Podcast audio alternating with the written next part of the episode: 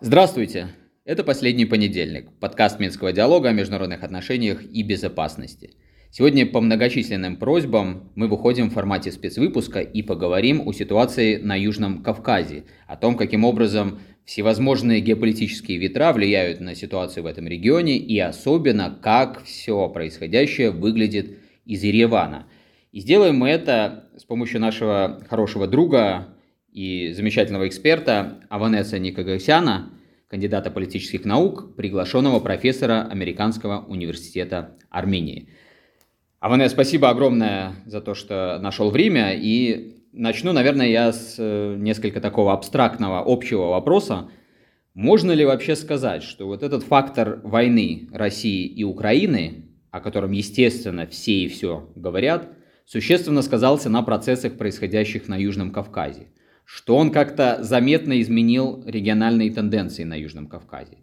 Или же происходящее в регионе, ну, оно как бы предопределено своей региональной логикой. А фактор войны в Украине, он, да, важный, он э, на что-то влияет, но все же скорее выступает как такое, знаете, фоновое явление. Ну, во-первых, спасибо за приглашение. А, рад этой возможности с вами поговорить и, а, что называется, вместе подумать э, о том, что здесь происходит, и не только на Южном Кавказе, но и, может быть, на более расширенном регионе, имея в виду, что, наверное, все взаимосвязано, и не только конфликт в Украине, но и, может быть, более широкий, в широком плане развития, развития в регионе.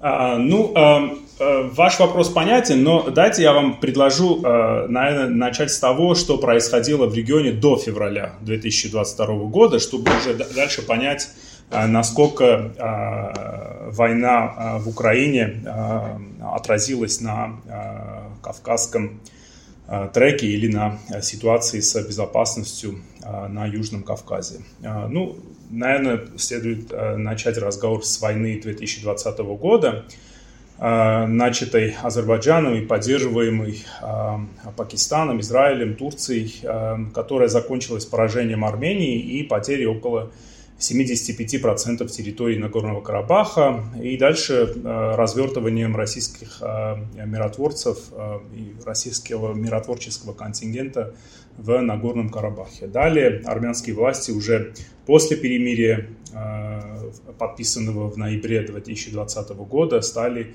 поэтапно выходить из других территорий, э, прилегающих к э, Нагорно-Карабахской автономной области, тогда еще не оккупированных Азербайджаном во время войны, что далее снизило обороноспособность Армении и Нагорного Карабаха. И далее с мая 2021 года Азербайджан начал агрессивные военные действия уже в отношении самой Армении и до февраля 2022 года оккупировал значим, э, значимые с военной точки зрения э, высоты.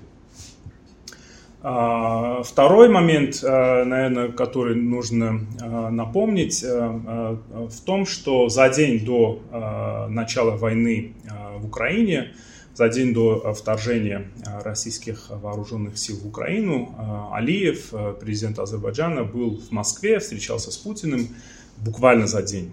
И они подписали довольно развернутый меморандум о стратегическом союзничестве. С началом войны на Украине, видимо, оценивая также занятость России на украинском и европейском, европейском флангах, Азербайджан и Турция начали форсировать процесс э, с Арменией в двух направлениях. И на этом, э, наверное, э, будет очень полезно заострить внимание. Азербайджан и Турция, значит, в этих двух направлениях, наверное, я подмечу следующее. Вопрос подписания мирного договора между Арменией и Азербайджаном – который, а, судя по тому, как идут переговоры и судя по тому, что доступно в, а, значит, в разных публикациях, э, речь здесь идет о фактически новом акте о капитуляции Армении. И, значит, второй момент, который продолжительно имеет место до сегодняшнего дня, это оккупация новых стратегических высот в самой Армении. И, кстати, здесь также, наверное, следует подметить, что до войны 2020 года на старой линии фронта высоты занимали армянские силы, а азербайджанцы, азербайджанская армия была на равнинной местности. То есть здесь э, имеет место не только э, физическое перемещение э, значит, линии контакта, но также и значит, перемена с значит, стратегической дислокацией значит, вооруженных сил двух стран. Не получая почти никаких серьезных замечаний ни с России, ни с Запада, Азербайджан стал требовать еще больше – с процессом, а уже после начала э, войны э, в Украине. Экстратерриториальный коридор через Армению, э, во-первых, это, наверное, самое главное требование. И дальше требования уже доходят, что называется, аппетит приходит во время еды, и требования доходят до того, что некоторые круги в Азербайджане, понятно, не без ведома и не без прямой указки президента этой страны, предъявляют требования переселения азербайджанцев на территорию самой Армении. Это а, фактически агрессия, начатая в а, значит, сентябре 2020 года, она продолжается. И а, продолжается в общем мировом контексте, где понятно, что все говорят про значит, Украину, все говорят про украинские значит, дела, и между тем страны, а в данном контексте это Турция и а, значит, Азербайджан а, значит, пытаются улучшить, ну, в целом за счет Армении, улучшить свое стратегическое положение в регионе и а, значит, свою значит, обороноспособность и свою э, мощь и проекцию своей мощи в регионе. И понятно, что это все происходит э, не только за счет Армении в целом, но и, конечно, за счет России, которая э, долгие годы была, если не столетия, была, значит, или пыталась оставаться единоличным, значит, властителем с геополитической точки зрения в этом регионе. Наверное, я здесь остановлюсь, потому что предполагаю, что у вас будут еще и другие вопросы, и чтобы не предвосхищать их. Я вот как раз и хотел уточнить по поводу роли России. Ну, общим местом в большинстве дискуссий, публикаций, э, как на Западе, так и на постсоветском пространстве, насколько вообще о постсоветском пространстве еще можно говорить. Э, и в этих публикациях общее место в том, что из-за тех проблем, с которыми Россия сталкивается в своей войне с Украиной, ее способность играть активную роль в большинстве других регионов, в том числе тех регионов, которые для России по ее собственному определению важны, приоритетны, а Южный Кавказ, безусловно, относится к таким регионам. Так вот, что роль России по определению там снижается. Вот насколько можно сказать, что это, во-первых, действительно так. Если это так, что это ну, такая долгосрочная и уж точно устойчивая тенденция – ну и дальше, если снижается роль России, то можно ли говорить, что одновременно с этим возвышается, повышается роль возможности других ключевых акторов, которые в регионе присутствуют? США, Турция, ЕС, Китай, Иран? Ну, понятно, что свято место пусто не бывает. Это э, правда не только э, в значит, баснях, но и в э, контексте международных отношений. Понятно, что Россия не та, что была до э, войны 22 э, года. Но я думаю, все еще впереди в этом плане. Многое зависит от того, сможет ли Россия выстоять этот натиск Запада на территории Украины и как значит, эта война будет продолжаться и насколько стороны, все стороны вовлеченные в эту а, абсолютно непонятную войну а, на территории Украины, а, насколько далеко они готовы зайти. Вот мы все слышим все эти разговоры про эту чудовищную идею с применением ядерных каких-то сил. Ну, понятно, что я надеюсь, это не произойдет, но также понятно, что стороны готовы на многое для, значит, того, чтобы свои интересы в своем понимании, свои интересы э, защитить. Россия, понятно, что не, э, не та, что она была до э, начала войны 22 года. Вот мы не знаем действительно, какие военные и стратегические цели, цели Россия поставила в Украине. Вот вся это, весь этот разговор про денацификацию и так далее, это, ну, понятно, пропаганда есть пропаганда, но это не объясняет целей. Цели этой войны мне лично непонятны.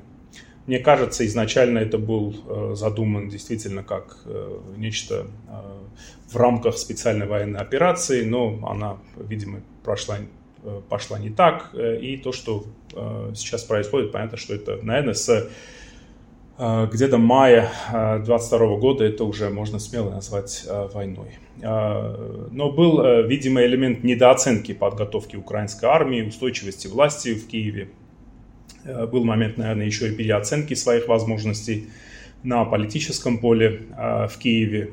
Э, кажется, в Украине Россия погрязла надолго, и ее неспособность выйти пока, что из этого серьезно влияет на ее способность, на способность Кремля играть роли в других регионах. Тут важно другое в контексте Южного Кавказа. Россия здесь э, долгое время играла э, роль посредника и фасилитатора процессов после распада Советского Союза. Но это э, начало меняться после вторжения в Грузию в 2008 году, но еще больше после войны в Нагорном Карабахе в 2020 году. Сейчас, как и сто лет назад, Москва хочет союза с Турцией. И это такой тектонический э, э, shift, что мы называем, э, сдвиг э, ситуации, военно-политической ситуации на Южном Кавказе. А, и Турция, конечно, умеет себя продавать, это у них хорошо выходит уже почти 300 лет, если не больше. И, э, тем не менее, этот процесс беспрецедентен за последние 30 лет. И э, вот все эти годы, условно говоря, независимости – Э, и распад, после распада Советского Союза Россия хотела играть э, уникальную роль здесь. Э, сейчас понятно, что значит, Россия из-за своего желания, стремления союзничества с Турцией на многое согласна, на многое идет, в том числе на, условно говоря, хороший пример, наверное, этот мониторинговый центр. Э, в Агдаме, что Россия и э, Турция вместе э, создали после перемирия, после этого акта о окончании военных действий в ноябре 2020 года. И это само по себе беспрецедентно, потому что до этого Россия сама неоднократно и на разных уровнях всегда была против того, чтобы внешние игроки тем более Турция, играли бы здесь формализованную, легитимную э, роль. А так Россия сама легитимизировала эту роль Турции. И не, э, вчера, наверное, на заседании в НАТО Эрдоган заявил, что вот российские миротворцы находятся в Карабахе до 25 года. Я уверен, что они дальше оттуда выйдут. Ну, а, может быть, он, а, наверное, товарищ Эрдоган знает чего-то, что не знаем мы. В России э, до сих пор э, как-то четко не обозначила, что вот да, они выходят после 2025 года. Но если это произойдет, конечно, это будет э, предтечей для новой катастрофы. И здесь вы упомянули, а, значит, внешних игроков, том числе э, Соединенные Штаты, э, я думаю, нужно осознать, что Соединенные Штаты свою региональную игру, региональную политику э, в этой части света э, строят через Турцию. Турция это э, важный союзник э, по НАТО, хотя время от времени она может быть неадекватна, может быть неправильно с американской точки зрения себя ведет, но тем не менее Турция продолжает э, играть ведущую роль провайдера американской политики в этом регионе. Если посмотреть на Грузию, это станет очень очевидно. А, в Грузии э, львиная доля всех иностранных инвестиций э, это не американские, не европейские деньги, это в основном турецкие. Там есть еще часть э, арабский капитал из стран залива, но в основном это турецкий капитал. И Турция после революции РОС 2003 года играет там действительно очень весомую роль. То есть, когда Россия вышла, а, зашла Турция. И то же самое может произойти и э, в этой части э, с э, Южного Кавказа. И, наверное, в последнюю очередь, но не по значимости, наверное, следует говорить и про Иран, имеет, который имеет древние традиции дипломатии, играет в долгую страны, которые имеют тысячелетнюю традицию в дипломатии, они вообще играют долгую. Так, Китай может быть другим примером. А, Тегеран четко заявляет, что единственное, и, наверное, единственные они а, в этом плане, что не а, потерпят изменений границ значит, суверенных стран на Южном Кавказе. Речь идет о я надеюсь, мы об этом еще поговорим, идет о э, азербайджанском требовании про экстратерриториальный коридор. Э, Иран единственная страна, которая говорит, что это недопустимо, и э, они очень часто об этом говорят на самом высоком уровне, не на экспертном уровне, очень высоком уровне. Вот, наверное, сегодня или вчера главный, один из главных советников Аятоллы сказал об этом и сказал, что вот для нас непонятно, почему Россия как бы а, не очень четко вмешивается по э, этому вопросу. А, но на что именно готовы в Тегеране, чтобы не допустить это, пока непонятно. И это тоже добавляет немало рисков. Ну вот, э, прежде чем мы поговорим более подробно об этом, я хотел бы все же вернуться еще к вопросу о роли э, России. Общая картина теперь понятна. Э, понятно, что, э, как было хорошо замечено, свято место пусто не бывает, и вакуум в международных отношениях долго существовать не может. Но если мы немножечко сузим перспективу и посмотрим на вот этот процесс изменяющейся роли России конкретно с точки зрения Армении, ее интересов, ее потребностей, вот можно ли сказать, что таким же образом, вот такой же, что ли, динамикой и темпом для Армении также роль э, России изменяется. Вот было сказано о том, что если Россия в 2025 году выйдет из этого э, центра, то вот тогда будет катастрофа. Но значит, правильно ли понимать, что пока этого не произошло, все же роль России для Армении остается, ну я бы так сказал, ключевой. И может быть сразу в дополнение к этому вопросу часто рассматриваем мы совместно роль и России, и ОДКБ на Южном Кавказе, и конкретно для Армении.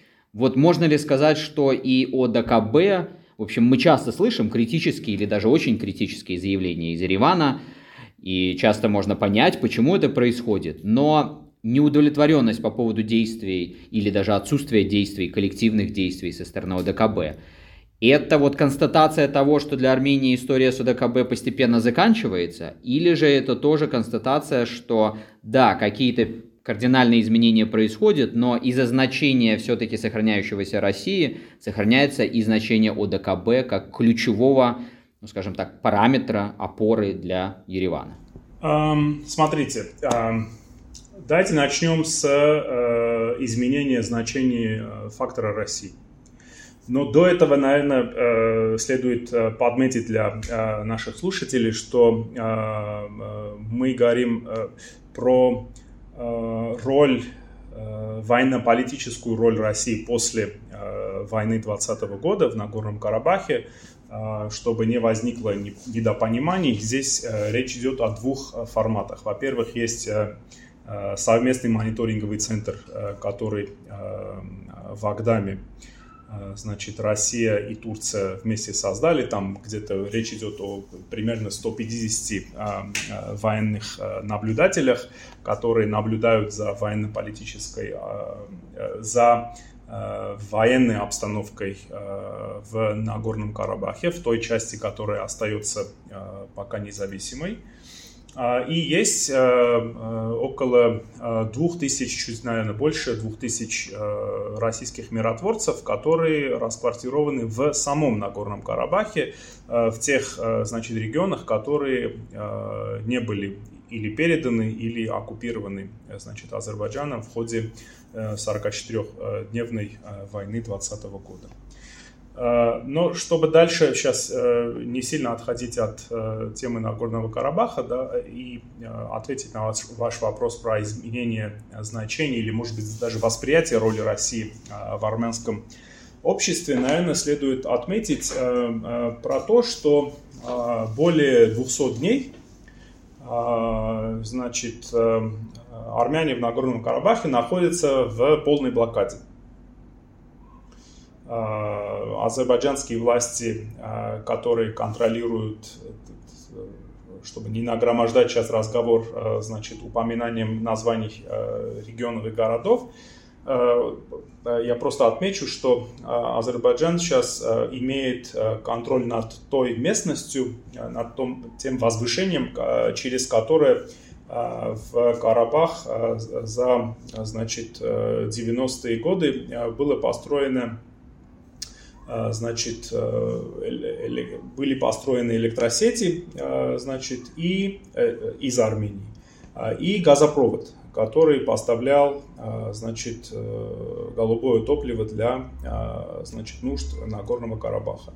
Азербайджан э, с декабря прошлого года перекрыл, э, значит, и электроснабжение, и газоснабжение.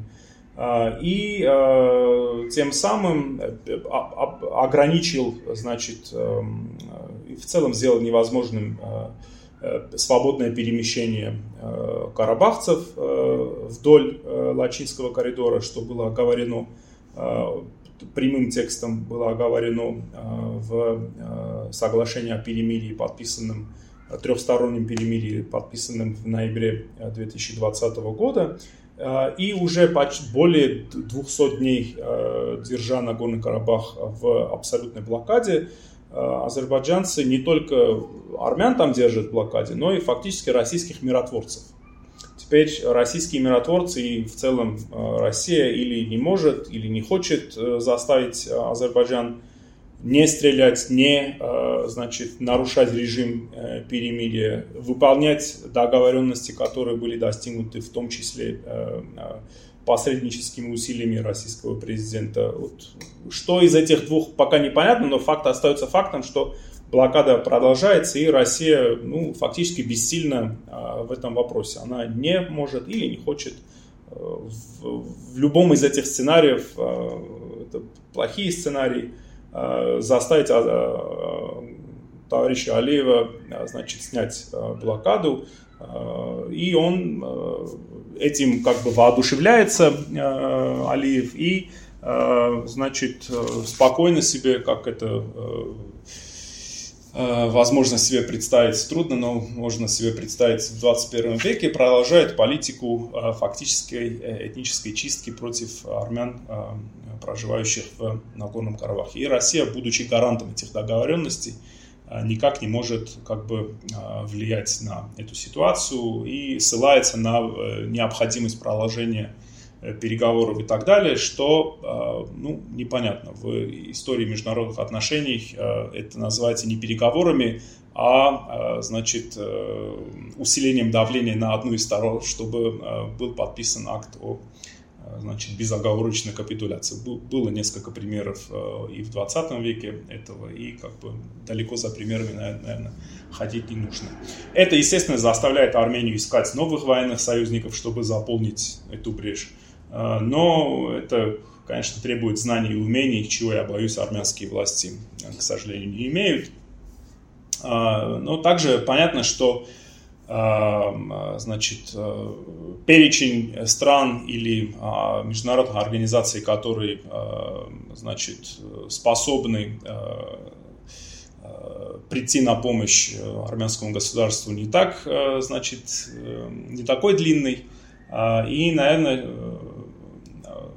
вышло так, что про Россию э, и сегодня, и вчера нужно и можно говорить только а, как а, безальтернативный проводник э, безопасности с точки зрения Армении в этом регионе. И нужно, наверное, искать какие-то возможности для того, чтобы подняться в приоритетах, значит, внешнеполитических приоритетах Кремля и как-то улучшить э, свое состояние там. Вот вы также упомянули про ОДКБ. Э, я думаю, ОДКБ это все-таки Россия и желание России привязать к себе хотя бы часть бывших советских республик. Да? Хотя, там, условно говоря, армянские э, вооруженные силы полетели защищать улицы Алматы в январе 22 года, но это было такое символичное присутствие, и там понятно, что первую скрипку играли э, российские вооруженные силы. А, ну, условно говоря, среднеазиаты никогда не прилетят на Кавказ, и э, оружие тоже продавать не будут. А, хотя там Беларусь, понятно, стоит особняком, и про это мы с вами знаем, в, точке зрения военно-технического, возможности хотя бы военно-технического сотрудничества. Но я думаю, про УДКБ, скорее всего, имеет смысл говорить только через призму России, а не как там, отдельную организацию, которая имеет какие-то организационные амбиции, организационное влияние э, где-либо, включая на Южном Кавказе. Но чтобы резюмировать вот эту часть нашего разговора, может быть, задам еще такой один э, концептуальный вопрос. Вот можно ли сказать, что события последних лет вынуждают Ереван изменять свою внешнеполитическую стратегию? Вот мы обозначили уже э, какие-то такие параметры, где-то устойчивые, где-то меняющиеся – но раньше мы постоянно говорили о внешней политике Армении как о политике комплементаризма. Отдельная, конечно, история, э, что это такое. Сейчас не будем вдаваться в подробности, но, может быть, вот так схематично для наших слушателей. Можно ли сказать, что сама ситуация вынуждает Армению так или иначе отказываться от комплементаризма и, ну что ли, искать ту единственную сторону, которая будет теперь служить защитником ее интересов, либо же все равно э, не просто остаточное желание к комплементаризму, а ключевое понимание в том, что только комплементаризм может обеспечить в наибольшей степени армянский интерес, сохраняется. Смотрите, я думаю, сейчас э, уместно э, напомнить, что за последние 30 лет э, независимости было разных, разного рода лейблов, разные термины были для, значит, э, обозначения или концептуализации внешнеполитической стратегии Армении. Все они были хороши для своего времени, но то, что было, э, условно говоря, 10 лет назад, сейчас э, в новой архитектуре или развивающихся и меняющейся архитектуры внешнеполитической архитектуре в мире – наверное, будет мало пользы от всего этого, имея в виду, что комплементаризм, например, был значит, основной вехой этого термина, этой, этой стратегии было в том, что возможно найти общие значит, грани для сотрудничества и с Россией, и с Западом. Сейчас Эм, э, вот этот подход ИИ, наверное, будет трудным, потому что все ожидают, что э, э, ты будешь с ними, а не с врагами. То есть ты будешь либо ты с нами, либо ты против нас. Концепция комплементаризма в этой, в этой ситуации, конечно, не будет иметь ту же эффективность, что и было а, в 98-2008 годах, вот том десятилетии. Вот, но переходя, наверное, ко второй части вашего вопроса, я, наверное, должен отметить, что мы часто слышим комментарии о том, что действительно действующие армянские власти намерены изменить геополитический вектор армии. Я не знаю, а, чего они конкретно хотят и делают за закрытыми дверьми, но могу сказать, что с исторической точки зрения за последние десятилетия изменение внешнеполитических векторов – Э, всегда было э, болезненным процессом, как, например, вот мы знаем из опыта Украины и Грузии. Да? С этой точки зрения война 2020 года в Нагорном Карабахе – это другая война. И отношение э, к России в массовом сознании, конечно, изменяется, да, в, в том числе из-за гуманитарной, э, действительно страшной гуманитарной катастрофы, надвигающейся вот этой страшной гуманитарной катастрофы на Горном Карабахе. И за, все это, конечно, влияет на, в массовом сознании на э, значит, восприятие России.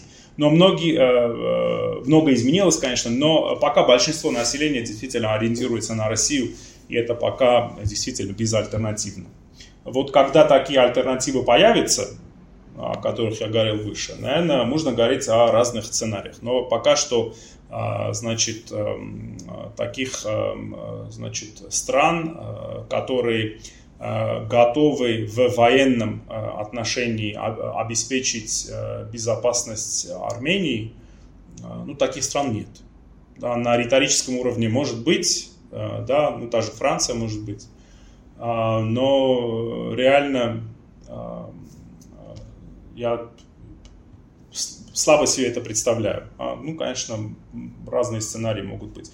Вот мы не знаем, что именно внешние партнеры обсуждают с армянскими властями э, с этой точки зрения, но понятно, что что-то изменилось. Например, а, армянские представители армянского а, правительства часто говорят, что после 2020 года они с а, западными партнерами, со странами НАТО, Францией, там, Соединенными Штатами, начали впервые говорить еще и на темы оборонки.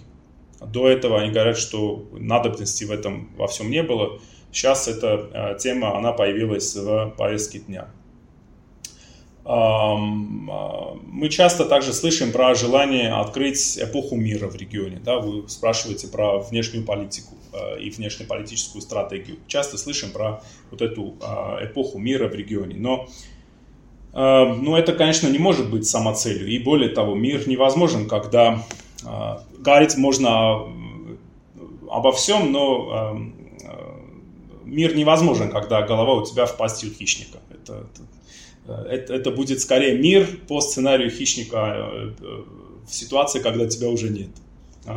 Весь вопрос упирается в то, э, какие планы, я думаю, у России в отношении региона. Если Россия уходит отсюда, и это, наверное, сценарий, который имеет смысл обсуждать дольше – после, вот уходит после 300-летнего а, присутствия, это очень сильно скажется на общем ландшафте. Если она уходит, оставляя регион Турции взамен поблажек в Сирии или Украине, и для этого, а, для того, чтобы отколоть Турцию от НАТО, то это совсем другой сценарий, да? и включая для любой власти в Армении. Я думаю, это самый плохой из сценариев – а, есть, конечно, и другие сценарии, а, но, а, значит, то, что происходит в других регионах мира между этими большими игроками, которые играют э, ведущую роль э, для Армении и для региона, это все, конечно, самым прямым образом сказывается на том, что здесь происходит, или, или на всем, что может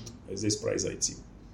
Ну и в заключение как раз и хотелось бы задать вопрос о мире. Вот как раз-таки уже слова об этом прозвучали, и понятно, что достижение мира задача высокая, все к ней стремятся, но на практике всегда она сопряжена с многочисленными сложностями. Так вот, э, что можно в реальности ожидать от переговорного процесса между Ереваном и Баку? Я думаю, совершенно справедливо утверждать, что это такая центральная тема, центральный процесс для всего региона.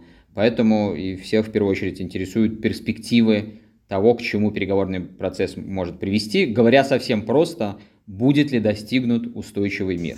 Ну, самый короткий ответ – нет. А, и а, здесь, э, наверное, есть проблема с дефинициями. Это не мирные переговоры. А, ну, или это мирные переговоры по-азербайджански, которые предполагают э, полную э, капитуляцию Армении и значит, э, а, закрытие э, перспектив э, того, что Армения еще раз может стать а, значит, обороноспособной, сильной, что sustainable государством.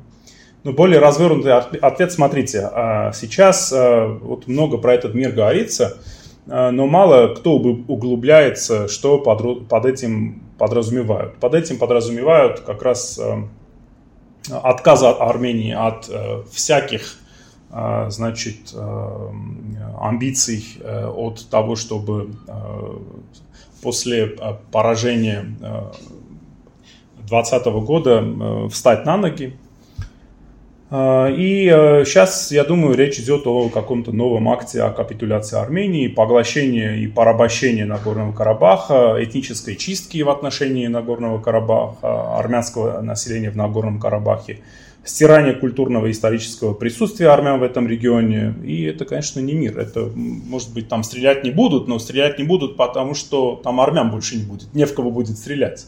И это не мир. А, я теперь говорю не как, а, условно говоря, армянский эксперт. Любой другой эксперт, наверное, э, который дружит с матчастью, наверное, будет, будет э, ориентироваться на реалии, что называется, на земле. И то, что происходит, э, трудно назвать мирным процессом. Это вообще не мирный процесс. Почему?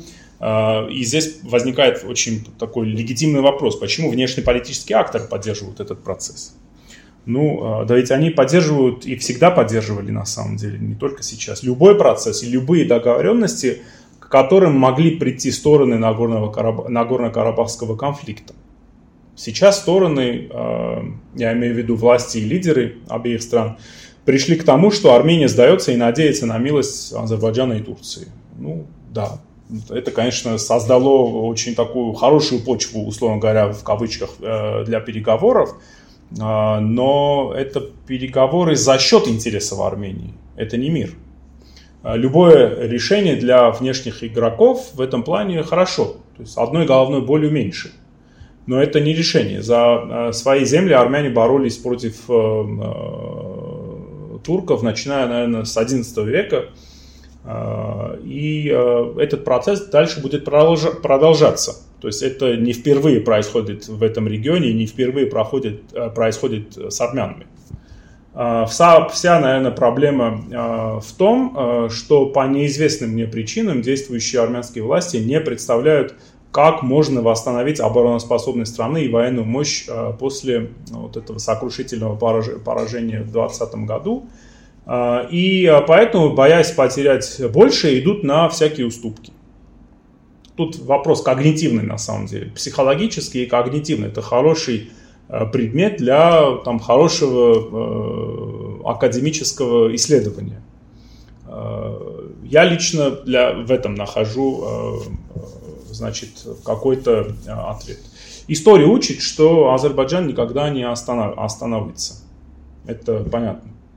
И для них мир – это мир за счет армян. В этом плане, да, может, может здесь быть мир, э, мир, в котором э, у армян нету армии, э, нету обороноспособной, обо, какой-то оборонительной способности. Да, есть какая-то экономическая активность, но эта экономическая активность будет в основном финансирована с тех центров, которые дальше будут иметь такой решающее влияние на все, э, включая в политическом плане, что происходит в Армении, и это плохо. И это будет беспрецедентно, если э, будет. В смысле беспрецедентно в том плане, что если теперь э, вместо России займет Турция. Потому что как бы последние несколько сот лет армяне против этого боролись. Сейчас вот сдаться это, это плохая, плохой сценарий. И есть, э, конечно, э, в связи с этим есть такие интересные процессы в, э, в внутриполитическом э, значит, э, плане, и идет брожение, которое, ну, пока непонятно, какой результат приведет, но понятно, что вот эта готовность к тому, чтобы сдаться, не поддерживается населением Армении, и об этом гласят значит, соцопросы, включая Э, проводимый, публичный, проводимый, э, значит, под американским э, финансированием. И это все делает этот регион очень интересным местом. Спасибо большое, Аванес. Действительно, место интересное, множество сложных вопросов, серьезных вызовов и дилемм. Поэтому мы вдвойне благодарны за возможность их обсуждать сфокусированно и экспертно. Мы со своей стороны будем продолжать по возможности следить за регионом Южного Кавказа и приглашать и других экспертов присоединиться к нашей дискуссии, чтобы наша аудитория э, не теряла фокус на этом регионе. Но еще раз спасибо. И, дорогие друзья, э, это был спецвыпуск нашего подкаста. Уже в следующий понедельник мы выйдем в регулярном формате и поговорим скорее о делах в Восточной Европе. До того времени услышимся.